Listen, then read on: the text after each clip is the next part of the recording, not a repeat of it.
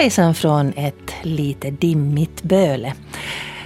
I veckan läste jag en bok. Den hette Självmedkänsla. Hur ska man stå ut med sig själv då när livet visar sin avigare sida? Och jag funderar på det här med självmedkänsla. Att är det igen ett led av det här med att titta på jag, jag, jag, jag, jag, jag, jag. Men det var det egentligen inte, utan självmedkänsla, self-compassion, det är ett nytt begrepp som har börjat användas både i terapier och forskning inom ledarskap. Man kan också tala om självempati eller den inre tröstaren. För att vårt samhälle är ju ganska starkt präglat av prestation och konkurrens och vi får ganska ordentliga kickar av att lyckas. Men vad händer då när vi inte lyckas, då när livet visar sin lite avigare sida? Återhämtning, omsorg, samarbete och det att inte behöva konkurrera med andra utan kunna vara trygg, det är nödvändigt för att vi i längden ska orka. Vi behöver lära oss att ta hand om oss själva. Genom att se med milda ögon på oss själva är vi också mer kapabla att se med milda ögon på varandra. Det ska det handla om idag i Pia med flera. Jag heter Pia Abrahamsson, du når mig på pia punkt abrahamsson snabel-a yle punkt fi eller sen kan du inboxa mig på Facebook. Välkommen med. Den som dricker kaffe med mig här den här förmiddagen är Stefan Forsén, kyrkoherde i Matteus församling. Rösten är säkert bekant för många av er för att han har läst in ett antal radioantakter. Och den andra som är med här, Sara Hellsten, som förutom att hon är min dotter också är utvecklingspsykolog och studerar N V C, alltså Nonviolent Communication, och också håller kurser i konstruktiv kommunikation. Jag kanske har hört henne någon gång i Familjeliv då hon har pratat om det här.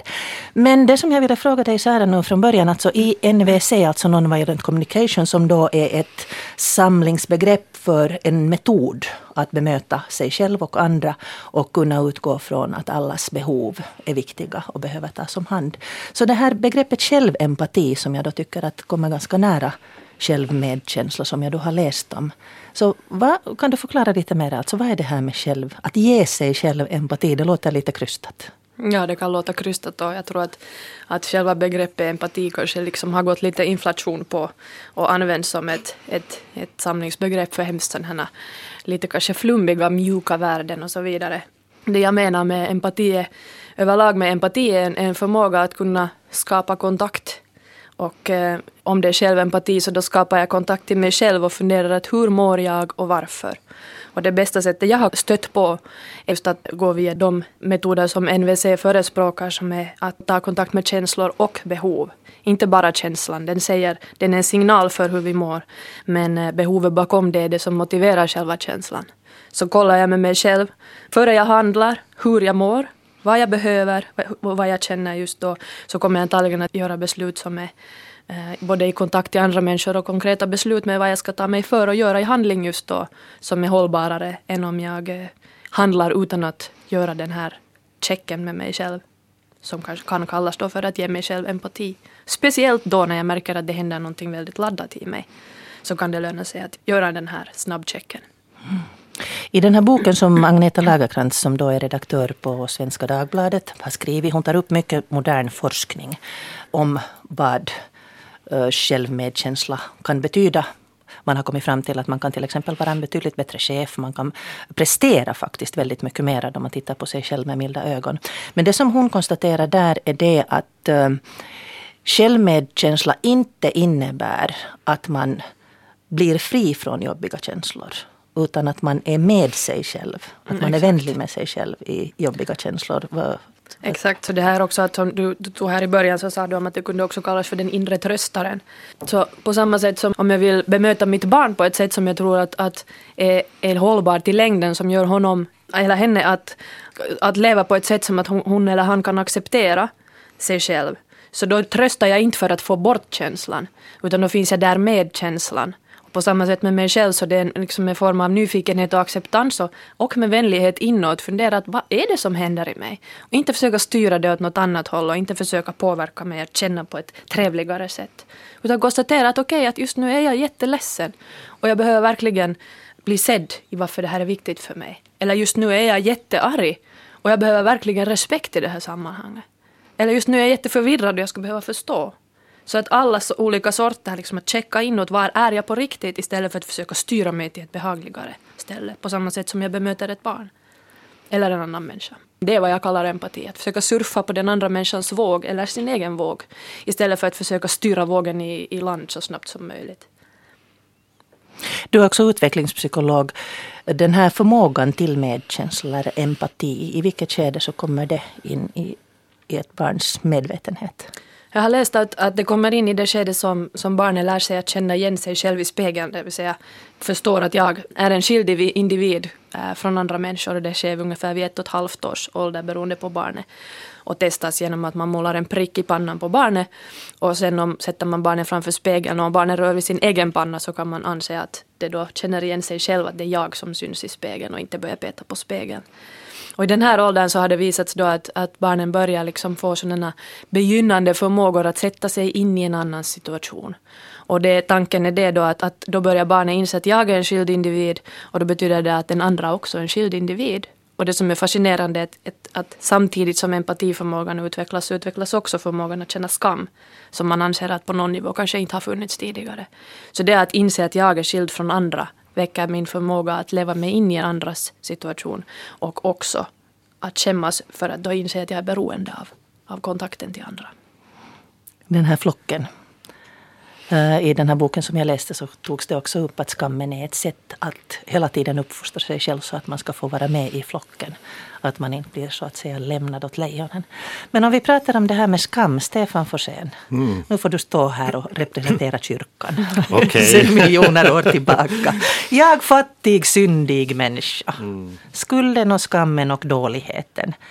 Och så bekänner man sina synder och så väntar man att antingen äh, prästen eller Gud eller Jesus eller allihopa ska förlåta en. Mm. Kan man alls tänka sig en sån här förlåtande, medkännande attityd till sig själv? Eller kommer den bara då från Gud, Jesus, prästen? Nu, nu ska vi ju hoppas att man faktiskt kan känna den själv. Eller jag skulle vilja säga så här att nu är det ju så. Att ska det vara äkta, ska det vara ärligt så måste det ju finnas hos mig själv. Ja, jag anar att du skulle, skulle börja just på det här viset. Det är ju ofta så här som man tänker att, ja, att, att, att talar man om kyrkan så då, det är skuld och det är skam och det är elände. Och jag kan på ett plan så förstår jag människor som tycker att oj vad jag är trött på det där. Att jag vill inte ha någonting med det att göra. För det är ju klart det att, att ingen vill leva i ett sånt tillstånd där man ständigt blir påmind om sina tillkortakommanden, sina brister, sina svårigheter, sina rädslor och allt det här. Men nu är det ju inte så egentligen att, att det som kyrkan står för är det att stå med pekfingrar och peka på andra och säga att, att usch vad du är dålig, usch vad du är syndig och vad du har mycket skuld. Utan istället så är det ju så här alltså att, att också i kyrkan utgår vi från den faktiska realiteten att det finns sånt som är ont, sånt som är dåligt. En människa själv kan inte heller alltid göra allt det som är rätt, gott och fullkomligt. Och, och det som vi egentligen behöver veta, tror jag, är det att, att bakom allt det här så finns förlåtelsen som den här starka kraften som säger att, att, att när, när dagen är slut och när du ser på hur, hur du har levt ditt liv så är det inte att du gjorde misstag och fel och, och sånt som, som är klandervärt som är det som ska vara bestående utan det är att jag är förlåten. Och, och det tror jag att ligger väldigt nära med den här ärligheten som, som Sara också talar om i empatin. Jag tänkte just att, att egentligen så hittar jag nu när ni pratar en beröringspunkt att båda liksom talar om det att man måste också kunna se mm. det svåra. Mm, att man måste liksom acceptera fast man ser med, det, med förlåtelsens eller mm. vänlighetens ögon. Och man kan, man kan ge sig själv empati för skam och skuld också. Det är inte de känslorna som man måste springa undan utan på samma mm. sätt så kan jag liksom lära mig via skammen som påminner mig om att nu har jag kanske gjort någonting som kanske gör att, att någon annans utrymme minskar. Om jag vill att titta på det och istället för att fly undan skammen som är en jätteobehaglig känsla så kan jag ge mig själv empati för den och konstatera att oj, jag känner mig jättebesviken och skäms för jag skulle vilja handla enligt mina egna värderingar. Jag skulle vilja vara medveten om var jag tar slut och var andra börjar. Mm. Så den sortens bemötande av skam i sig själv så tror jag att blir mycket mer lärorik än att försöka antingen liksom döma sig själv och tycka att jag var dålig och aldrig mer, jag tänker aldrig mer göra på det där sättet eller alternativt konstatera att men det var nog deras fel ändå. Jag tror att det är kanske en av de mest utmanande känslorna att ge empati för, för sig själv. Och det kräver ganska mycket liksom. Och om man översätter det här ge empati som låter, och hur, hur uppfattar du Stefan det här att ge empati åt sig själv? Jag tycker ju att, att empati överhuvudtaget är otroligt viktigt. Jag är lite osäker på om, om, om jag förstår helt och hållet den definitionen som du, du, du har, Sara, men det är lätt att instämma i den ändå. Mm. Jag tänker att empati handlar om, om den här förmågan att, att kunna förstå en annan människas livssituation. Och ska man kunna förstå en annan människas situation, då måste man också känna sina, sitt eget hjärtas böjelser, som, som vi nu uttrycker det inom kyrkan många gånger. Att, att man måste veta helt enkelt, och, och inte vara rädd för att säga att hej, det finns sånt inom mig som, som jag inte är riktigt stolt och glad över. Mm. Och, och vet vart det kan bära. Och, och vet man det här, då, då behöver man inte gå omkring med ett sådant dömande pekfinger mot andra och tänka att oj, hemska saker, att hur sådana här människor också finns, utan man inser att vi är nog alla likadana och, och har ju samma behov av både förståelse, förlåtelse och, och, och kärlek. Mm. Inför det här programmet där jag pratade med dig så tog du upp bikten mm. och uttryckte en saknad över att den inte mera finns på samma sätt, att där skulle finnas en möjlighet till det här. Ja, och där menar jag ju alltså att det som händer i bikten när man kommer för att, att öppna sitt hjärta och berätta om att vad är det som är så svårt och som jag dömer mig själv så mycket för, som jag har gjort som är fel, som ger mig skuld, alltså brutna relationer som, som jag är ansvarig för att de har blivit brutna. Då är det ju inte det som blir bestående efter bikten att, att, att oj oj vad jag är dålig, utan det som blir bestående är det att, att jag får ta till mig det här uttrycket att du är förlåten, det vill säga att prästen i det här fallet då säger klart och tydligt att tror du att den förlåtelse som jag nu förkunnar för dig är Guds egen förlåtelse. Jag tror att, att det är väldigt viktigt för oss också det här att det inte bara är, är liksom i egen kraft som man säger att nu förlåter jag mig själv och så har jag allt fixat för, för jag, jag vet hur det går, jag har försökt på det någon gång. Utan att, att man verkligen får det tillsagt att det finns liksom någon utanför mig som är garant för det här. Men sen är det en annan sak att om jag inte tror på det, om jag inte tror att, att förlåtelsen är en verklighet utan på något sätt fortsätter som den där lilla domaren där i mitt eget hjärta som säger att nej, du är nog en usling trots allt. Då kämpar man mot förlåtelsen. Men äh, bikten är väldigt stark, ett mycket kraftigt instrument på det viset att den, den verkligen ger en möjlighet att, att bli av med den här bördan av, av anklagelser som, som finns. Bikten fungerar dessvärre inte i alla sammanhang, och när du Sara talar om det här med skam, jag tänker att liksom för mig är det väldigt viktigt att skilja mellan skulden och, och skammen. Skulden är någonting sånt som jag själv är ansvarig för, medan skammen vanligtvis kommer av det att, att andra har, har präglat mig på något sätt och låtit mig förstå att jag inte duger. Och, och man kan inte bekänna skam i bikt, då, då, då, då går det tokigt. Men skuld däremot. Skammen tänker jag att man måste, man måste komma till rätta med genom att den blir avslöjad. Och där tror jag nog att både den egna och andra empatiska förmåga att, att liksom stöda en och att, att verkligen hitta den här medvetenheten om att det här är inte någonting som definierar mig, att där är det väldigt viktigt. För att, att människor mår nog väldigt illa av det här att, att andra har fällt omdömen om dem som man på något sätt har tagit till sig, och det har blivit som ett djävulskontrakt, om jag får använda ett sånt uttryck. Agneta Lagercrantz talar i sin bok om att eh, enda vägen ur skam är att ta skuld.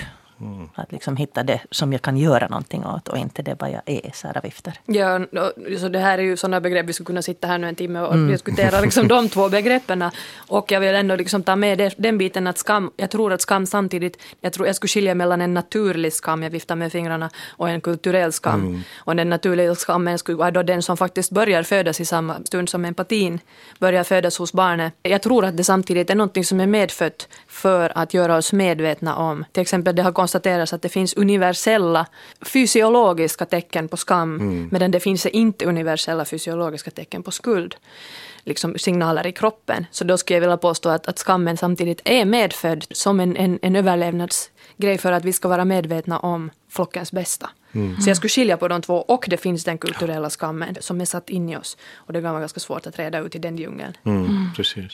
Självkritiken lär ju hänga väldigt mycket ihop med den insikten att vi hör till flocken. Så att vi går omkring och försöker hela tiden hitta modeordstrategier. Vi försöker förstå mm. hur vi ska bära oss åt så vi blir godkända. Och därifrån kommer det också att vi hela tiden liksom, nu gjorde jag fel, nu tycker de inte om mig. Och, och då, då kan det komma därifrån det där skammen, men jag gör alltid fel, jag är fel. jag ska läsa lite från boken här för att kolla hur ni reagerade. Agneta Lagercrantz har alltså träffat en forskare som heter Katja Bergsten. Och Katja har då under tjugohundratalet forskat i det här med självmedkänsla. Och just vilken betydelse den har i samhället. Vilken betydelse den har för hur vi mår och hur vi presterar. Och då citat. Katja Bergsten som mitt samtal börjar med samhället. Hon tycker att det är starkt präglat av hur vi beter oss då vi har vårt system för driv. De talar alltså om tre system då. Att där är system för överlevnad, alltså hot. Och där är system för driv, det är att man utforskar världen. Och så finns det system för trygghet, det är att man får återhämtning. Så det är starkt präglat av hur vi beter oss när vi har vårt system för driv påslaget. Eller det system som hör ihop med belöningshormoner och får oss att utforska världen. Här konkurrerar vi och utvecklas. Här presterar vi och får dopaminkickar. Här kan vi vara höga på beröm och framgång. Uppåt, framåt, vidare. Ja visst, det är jättekul och ibland kan vi köra på i långa tider. Det är då drivet blir nästan ett samhällsideal eller då det förväntas pågå ständigt och utan avbrott som vi riskerar att brista. Om vi ser oss omkring så märker vi betydligt mindre av det beteende som utlöses av ett annat lika nedärvt system, nämligen det för återhämtning, omsorg, samarbete och icke-tävling. Allt det som självmedkänsla står för hör ihop med det här tröstande bry sig om systemet. Här känner vi oss trygga och utsöndrar lugn- och rohormonet oxytocin. Vi knyter an till föräldrar och tar hand om barn. Vi samarbetar och beter oss osjälviskt. Omsorgssystemet kickar igång då vi vilar, förklarar Katja Bergsten, och vi kan bara vila då vi känner oss säkra. Annars blir det farligt att vila. Och det som Katja då har upptäckt är att det gör många skräckslagna att ta det lugnt. Att vilja sitta stilla, sänka axlarna och våga tro på att man får vara med i flocken är som att lägga sig på rygg, visa strupen och förväntansfullt undra att vill du vara med mig? Och den reaktion vi fasar för är den nedlåtande fnysningen, äh, du skulle inte tro det. Hur ska vi våga lita på att någon tycker om mig? Kan vi ens känna att vi är värda omsorg? Vi är så vana att vara i utforskarsystemet där vi ska stå på tå och vara på vår vakt nästan hela tiden. Att vi tappar kontakten med lugn- och ro-systemet. Och när detta är påslaget så kan man säga att vi lägger oss på rygg mitt i flocken och bara känner tillit. Idisslar eller solar tillsammans med flocken. Vad väcker det här för tankar i er? Ja, jag viftade här redan tidigare för att jag kom att tänka på det ändå när Stefan talade om det här att få förlåtelsen utifrån. Så jag tror att just liksom utvecklingspsykologiskt då man tänker att hur barn lär sig själv empati så det är genom att bli hörd utifrån. Även när man skäms, även när man, när man går ut och utforskar världen och, och, och är i det här drive-systemet. Jag, jag tycker jättemycket om de här, den här indelningen som hon har, jag är jättenyfiken på dem. Men det när vi är i drive-systemet utforskar världen och utforskar våra förmågor och gör misstag, gör fel, gör sånt som vi skäms över och känner skuld över och vi kritiserar oss själva redan som små individer för att vi inte kan tillräckligt och så vidare.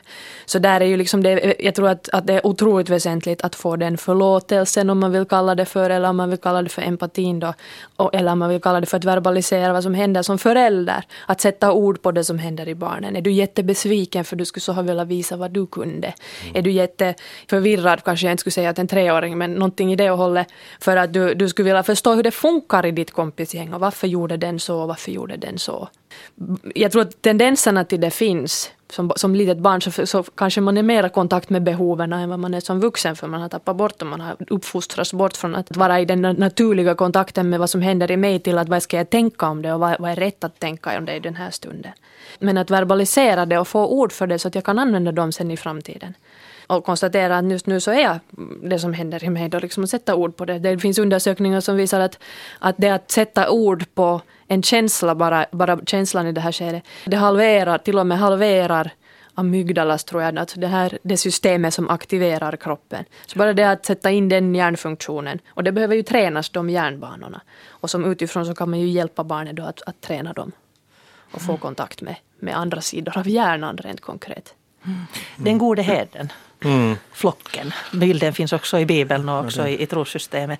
Kan man i församlingen till exempel, många har ju talat om att församlingen kan vara en jobbig plats att jobba på eftersom man alla försöker vara så goda så att, att det blir en massa under ytan.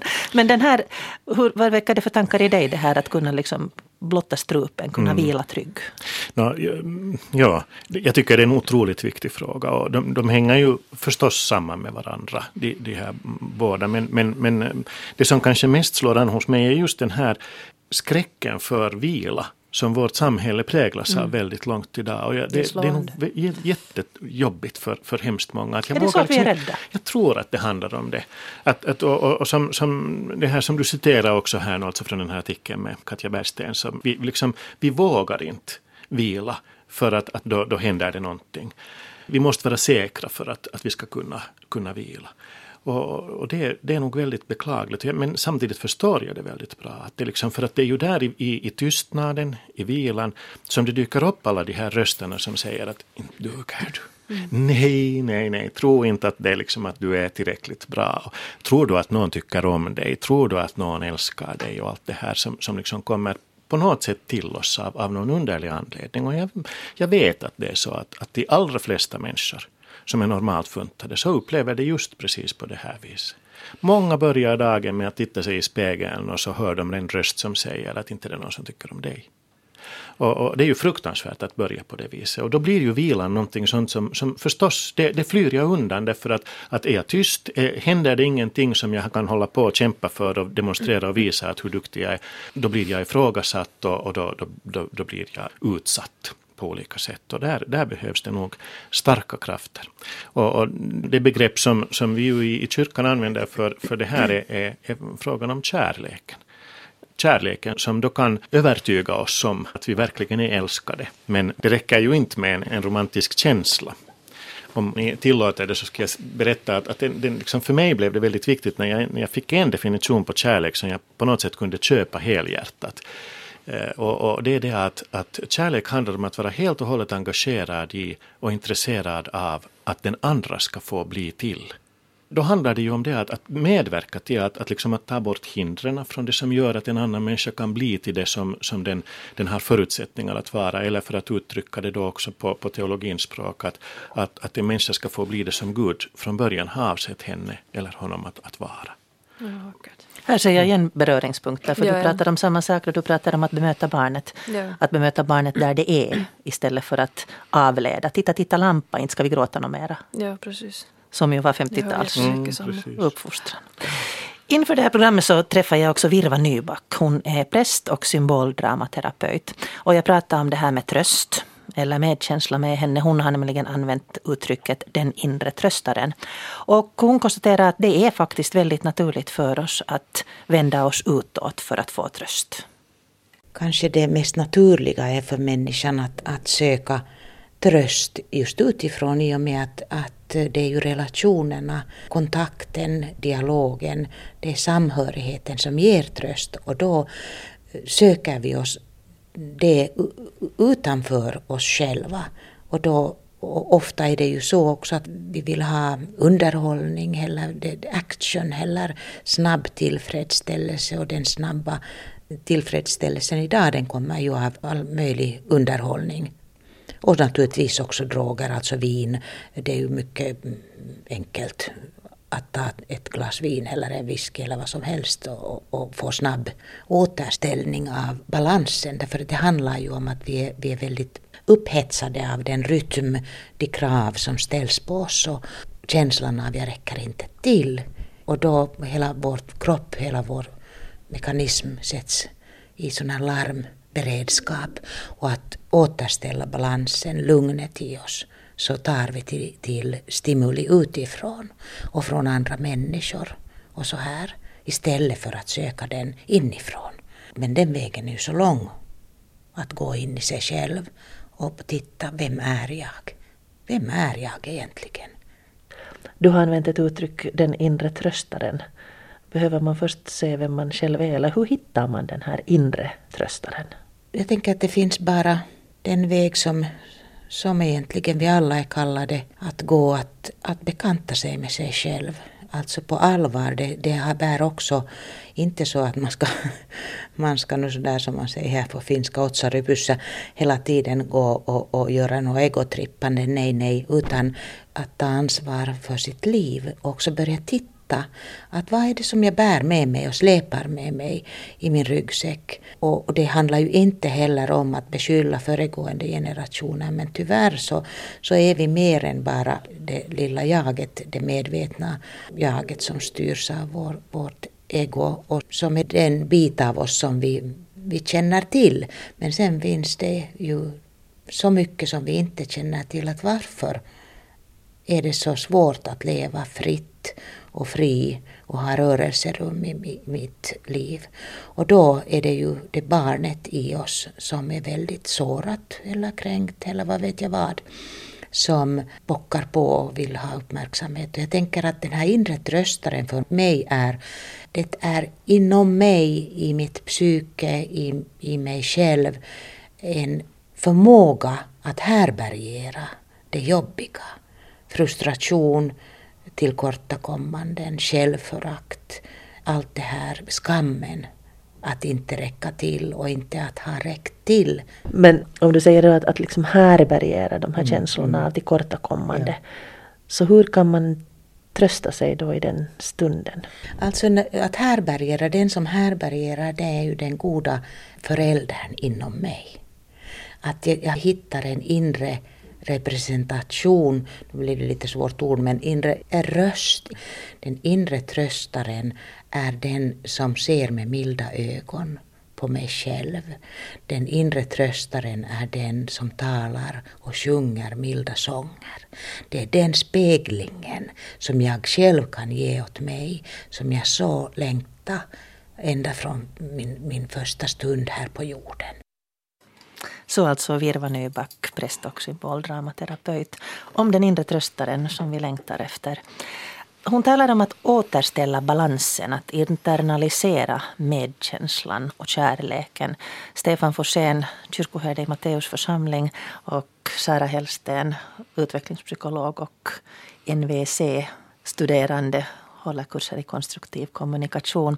Det är att man kommunicerar med andra, men hur inom sig själv? Det här, vad tänker ni om det här att återställa balansen? Jag gillar det som hon sa om att det är den goda inre föräldern. Så jag tror ju att, att har man inte fått det hemifrån, har man inte fått det sen när man var liten, så har man ett jättejobb att hitta den. Och då, då, det är en paradox, för att man kan inte få det helt och hållet utifrån, men jag tror inte att man kan fiska upp det ur sig själv. Jag gissar att mm. inom kyrkan, fast man talar kanske i andra termer som Guds förlåtelse och, och församlingen och allt det här, men, men jag gissar att det är samma sak. Mm. Men, och sen det som hon sa om att, att, att lära känna sig själv, så tror jag att är en jätteviktig bit på vägen. Mm. Att, det, åter, vi kom, återkommer till det just det jag har skrivit okay. upp här medan hon pratar. Jag vill gärna att vi pratar lite mer om det. Men, ja. men vad säger du, Stefan, om det här att återställa balansen? Alltså det är, väl, är det inte en grundtanke också i kyrkan att det som Jesus kom var för att återställa balansen? Naturligtvis, och där talar vi ju många gånger om, om liksom ett inre helande. Att vi människor är ju väldigt splittrade, sargade, söndertrasade av olika saker. Dels på grund av sånt som har sargat oss utifrån, men också det som, som vi, vi själva, vi kanske aldrig har blivit speglade, som, som Virva också sa i det här inslaget. Då är det liksom det stora, oförklarliga, okommunicerade, hemska som på något sätt drabbar oss och, och allt annat som hänt. Och ett helande som på något sätt handlar om att, att hitta ett, ett, ett helande, ett hjärta inom mig. Det är ju det som, som vår kristna tro vill leda oss till. Det är kärlekens fullkomning. Det är det som Kristus vill att ska, ska äga rum, och det som han gjorde så länge han, Jesus vandrade här på jorden. Att han, han, han gav människor den här möjligheten. Och det är vårt uppdrag idag också, att hjälpa människor att bli hela inuti. Mm.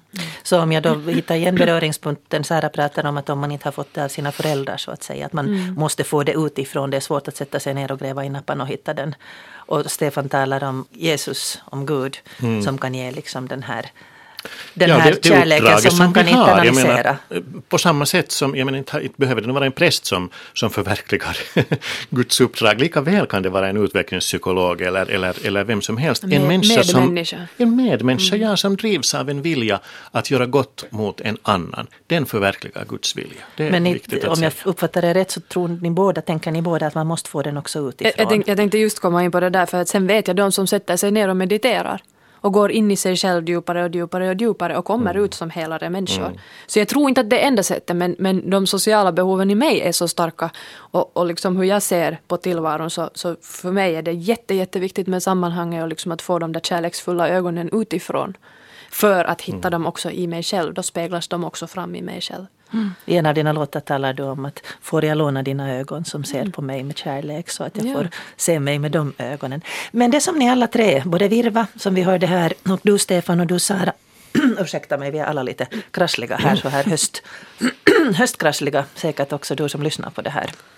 Ta en kopp varmt. Um, Ni är alla, hämtar ni fram den här självkännedomen väldigt mycket. Du talade om att man i bikten går in och mm. ser på vad som har hänt och att man behöver lära känna sig själv. Virva talar om att man behöver gå den långa vägen och förstå sig själv. Du talar om att se känslorna, se behoven. Varför är det så viktigt? Kan man inte bara vara tuffa på? Så länge det funkar så varför inte? Fast det funkar för omgivningen och, och, och en själv. Så. Det kommer ju ofta utmaningar som gör att det inte funkar så väldigt lätt att bara tuffa på. Mm. Men om man löser det med att om livet är jobbigt så är det andras fel. Då kan, finns det ju en risk för att man skapar mera problem omkring sig.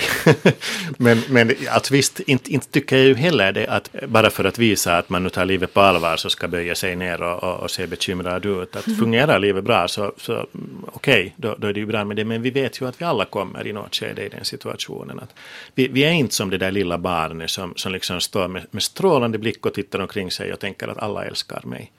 I något skede så släcks blicken hos det här lilla barnet och det istället så blir det att, liksom, att varför tycker ingen om mig? Mm. Och man, man liksom har ett behov av att gå och säga att lilla vän, att jag älskar dig att, liksom, att, att, och nu gör andra det också. Men vi har svårt att tro på det här när verkligheten talar ett så annorlunda språk. Och, och det, det förekommer så fruktansvärt mycket av, av det att man vill sarga andra, säga att du är inte bra, du duger inte och, och du får inte vara med och, och allt det här som gör att, att livet blir väldigt jobbigt. Och då blir det ju jätteviktigt att, att verkligen ta livets uppdrag på allvar. För att jag tror nog att det är så alltså att vårt uppdrag här är det att lära känna oss själva. Att veta vem vi är och att bli de som vi är avsedda att vara. Alltså att kärleken får komma in i vårt liv för att nu hänvisa till den här definitionen jag tidigare drog fram. Mm. Fyraåringen som kommer in i ett rum och säger jag kom! Mm. Och som försvinner något tag. Är det kanske det att vi kan skydda, om det finns kärlek så kan vi skydda ett litet barn från det illa som händer i livet. Det, ja. Exakt, för det, liksom, det, du kan inte få det. Därför tror jag att det kommer in det egna ansvaret ganska snabbt. Jag tror att en fyraåring redan har fått en hel del ansvar själv att ta hand om sina behov. För att det går inte. En, en, en individ kan inte, en förälder kan inte hela livet finnas där som den där allomfattande mm. kärleken för ett barn. Man gör vad man kan, ger de verktyg som man har att ge på vägen och sen i något skede tar det egna ansvaret vid. Och där kommer självkännedomen in som en jätteviktig grej. Och det går hand i hand på samma sätt som att även om du gör den här processen senare, att ni inte ser på någon nivå tror att vi gör den hela livet. Kanske man går in i en grupp och börjar liksom empatigrupper eller sådana som, som hjälper varann att se på, på sig själva med kärleksfulla ögon. Så även där så kommer in det egna ansvaret. Man kan inte få det helt och hållet utifrån. Utan i någon mån så behöver man gå till sig själv och hitta den helande kraften mm. i sig själv. Och connecta till den. I den här boken som då jag har utgått från i den här diskussionen, Agneta Lagercrantz, redaktör på Svenska Dagbladet, som har skrivit om självmedkänsla, hur du kan stoppa självkritik och förbättra relationen till dig själv och andra. En bärande tanke är det att det när livet är jobbigt ställer sig på tvären, blir avigt. Så det är inte någons fel, utan det är helt enkelt så, så som säkert i och med syndafallet så kom svårigheterna, ondskan, sjukdomen, lidandet in i vårt liv. Och det att förstå att det gäller alla kan vara en väg till att också vara snällare med sig själv. I och med att du ska lära dig att gå och inte bli buren omkring av mamma så kommer ondskan eller vad man kan kalla det, gör ont. Mm. Så det kommer in i livet. Är det huvudet eller blöjan som, yeah. som möter marken först? Mm. Men det här med att härbärgera det jobbiga. Alltså då när livet ställer sig på sin kant, hur gör man det?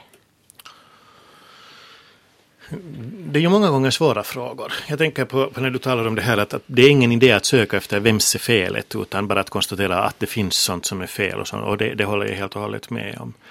Jag stötte på för en tid sedan när, när jag jobbade med, med det här med mäns sätt att, att uppleva tillvaron. En, en författare som, som sa så här att, att han tror att de flesta män bär på ett sår i sitt hjärta.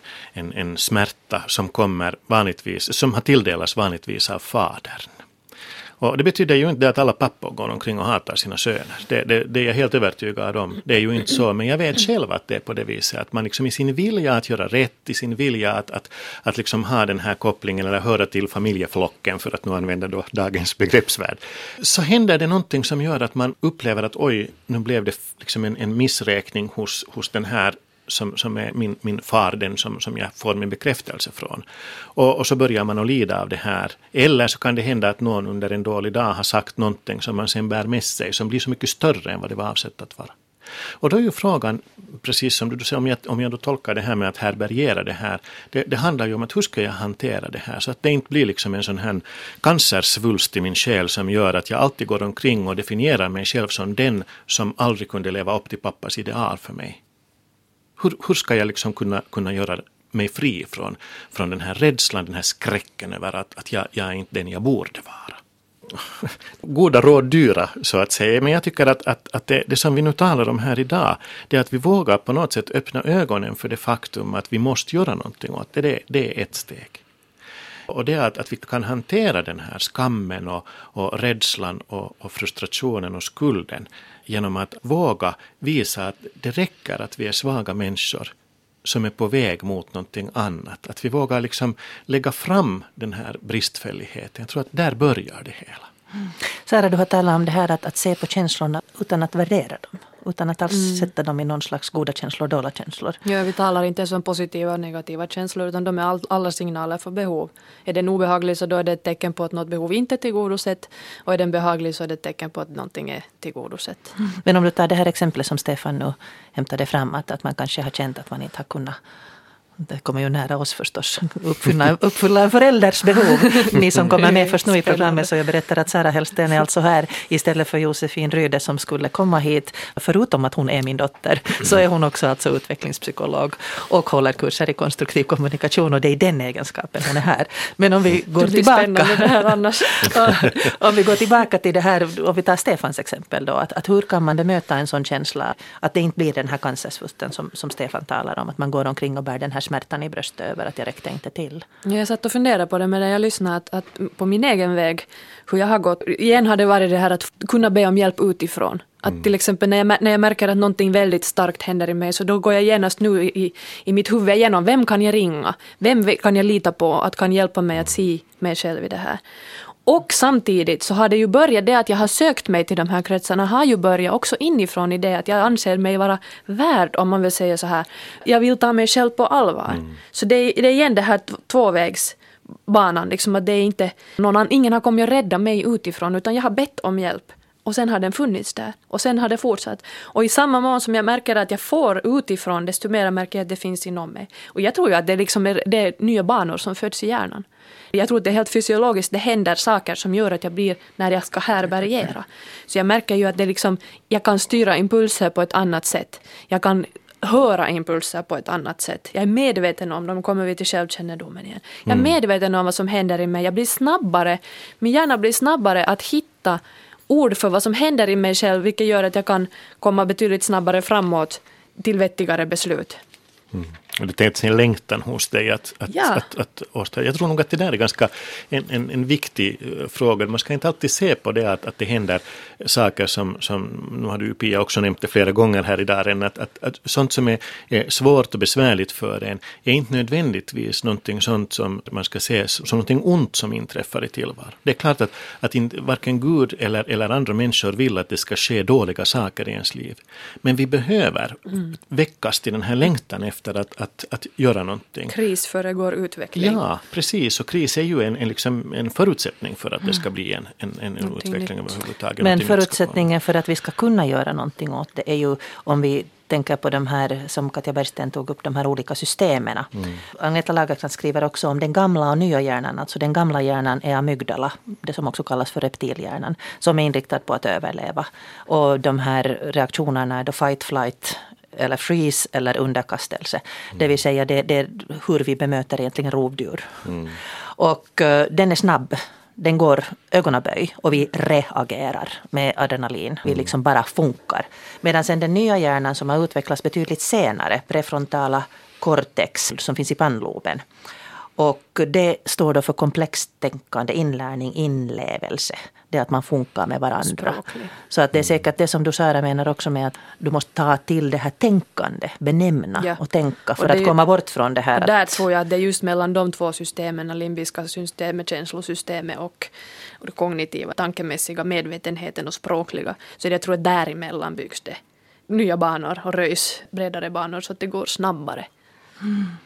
Ni pratar både om det här också att vända sig utåt, till exempel via bikten, vända mm. sig via prästen, ställföreträdare för en himmelsk makt. Du pratar om att ringa någon som du kan lita på. Um, Paul Gilbert, en forskare, säger att vi kan träna oss i självmedkänsla genom att lägga märke till och acceptera att vi får vänlighet och empati från andra och på så sätt utveckla en vänlighet mot oss själva. Det, det tycker jag låter lite som det ni pratar om. Ja, och att, att det beror på liksom vad vi förväntar oss av omvärlden.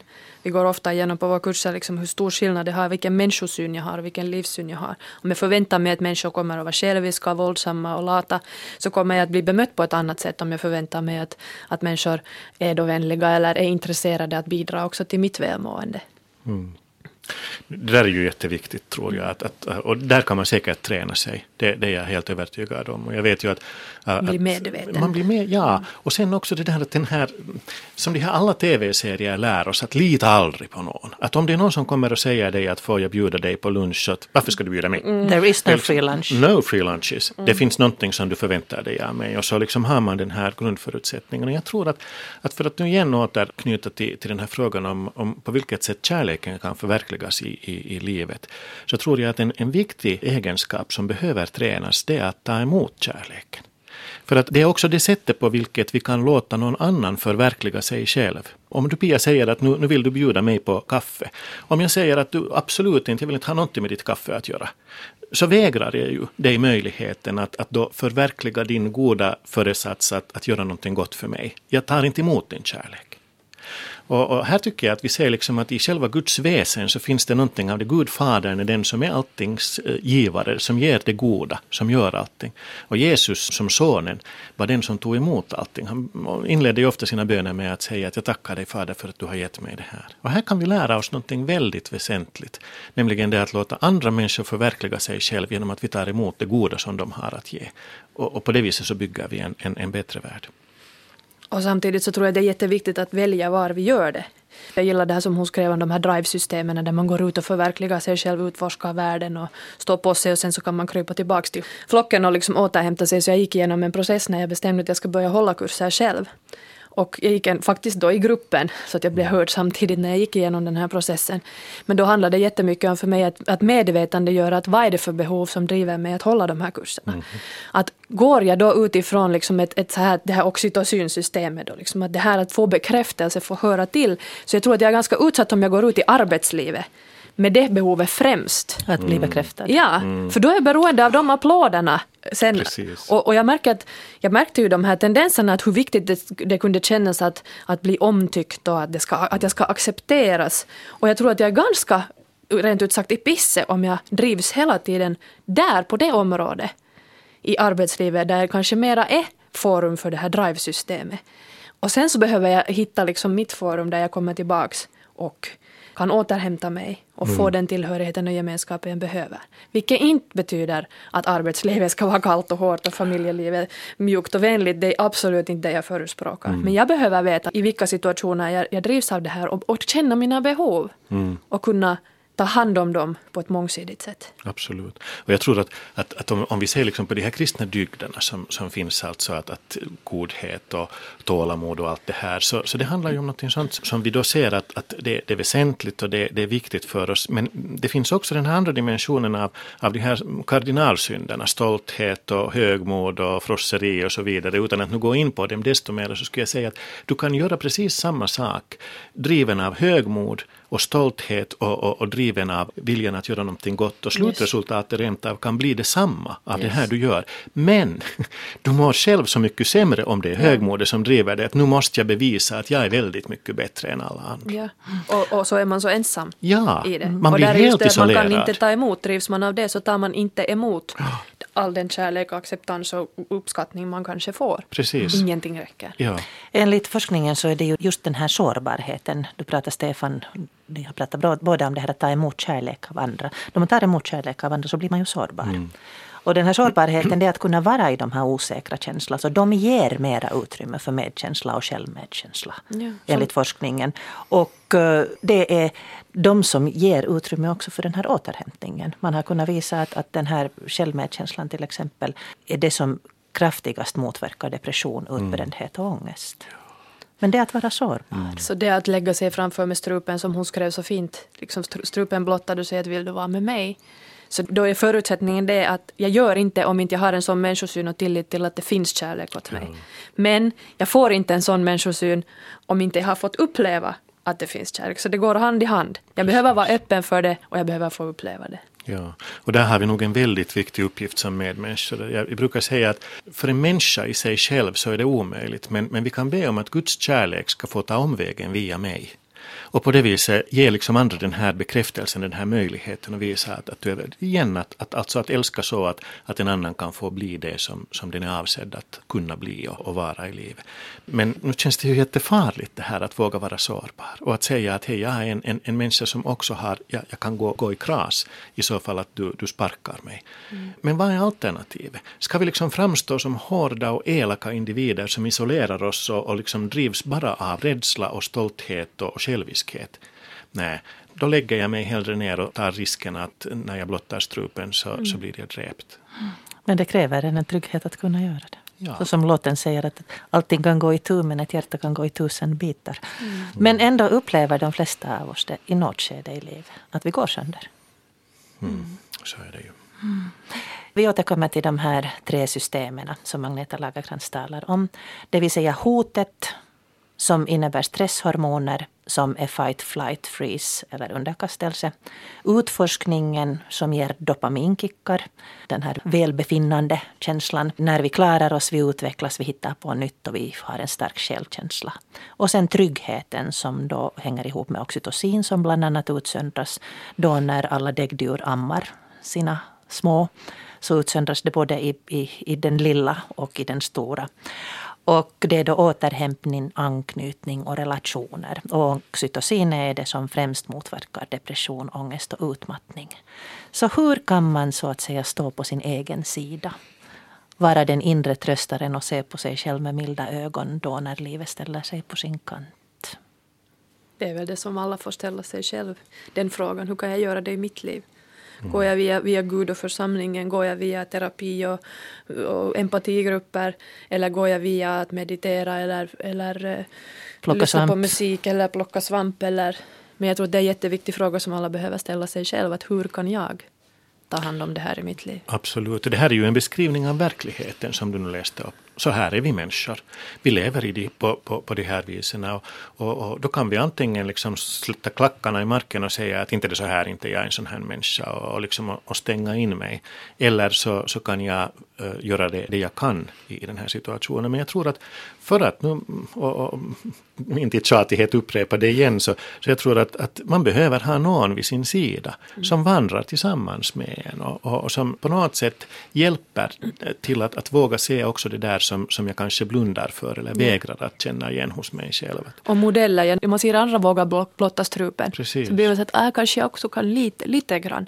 Så det att, att, ja. att också genom sitt eget exempel visa att det finns den tilliten, även om det inte ännu finns, ja. Så kan man till och med öppna upp för den. Absolut, och sen ha goda föredömen i övrigt.